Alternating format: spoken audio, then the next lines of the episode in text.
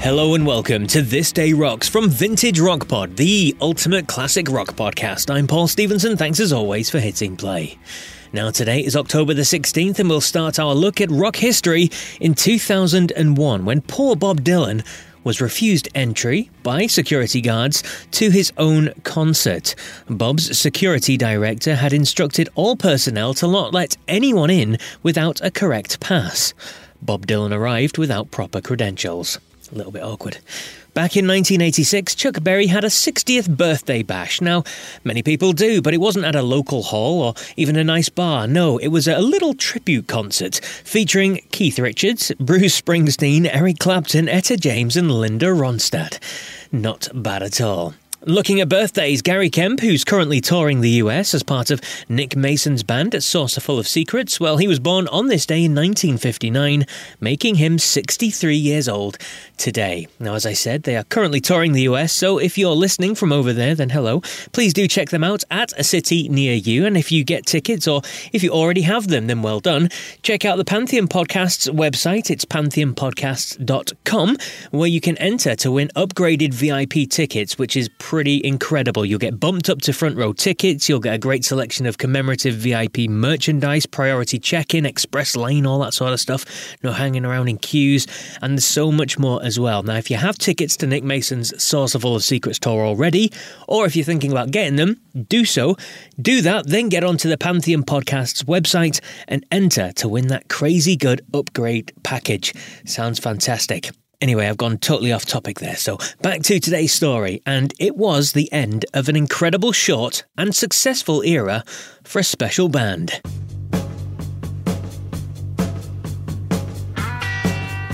Yes, on this day in 1972, Creedence Clearwater Revival called it a day. In their press release, they announced, We don't regard this as breaking up, we look at it as an expansion of our activities. The band would never reform. Now, handily, I spoke with Creedence Clearwater Revival legend Doug Cosmo Clifford on last Monday's big interview show. It's called Side 2 Cosmo's California Gold. If you've not listened, then definitely do check it out. Doug has some great stories from his time in the band, so I'm just going to play you a really short snippet talking about the incredible success the band had you're almost a force of nature. You were together for, for only a number of years, four years in terms of the recording process and releasing and, and the height of your fame. But during three of those years, I think 68 to 70, you released six platinum albums back to back. I mean, that's absolutely unheard of nowadays, isn't it? Well, that that's a, a career now. Yes, yeah, of course. That's an incredible yeah. career, not just a couple of years. yeah, yeah, that was John's doing. He said, uh, "If we're ever off the charts, we'll be forgotten." Well, that's that's bullshit. Everybody, everybody else of our peers that was putting uh, records out at, at that time, all of those guys were off the charts at one point or another. But we we weren't we would put singles out in, in between albums.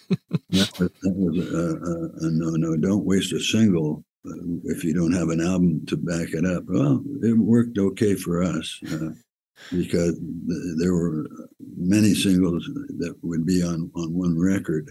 We did things our way, yep. right or wrong, and uh, that's just how it was. The brilliant Cosmo, Doug Clifford from Creedence Clearwater Revival there. He's battling Parkinson's disease, but still going strong at 77 years old. Check out the full interview with Doug, which was on Monday's episode called Side 2 Cosmo's California Gold. And that's it for October 16th. No, this day rocks tomorrow as it's another big interview show. It's another fantastic one. It's a long one with some great names involved. Stories about Axl Rose and Slash, Little Steven, Stevie Van Zandt, of course, Alice Cooper, and many more. So make sure you check it out. But until then, take care.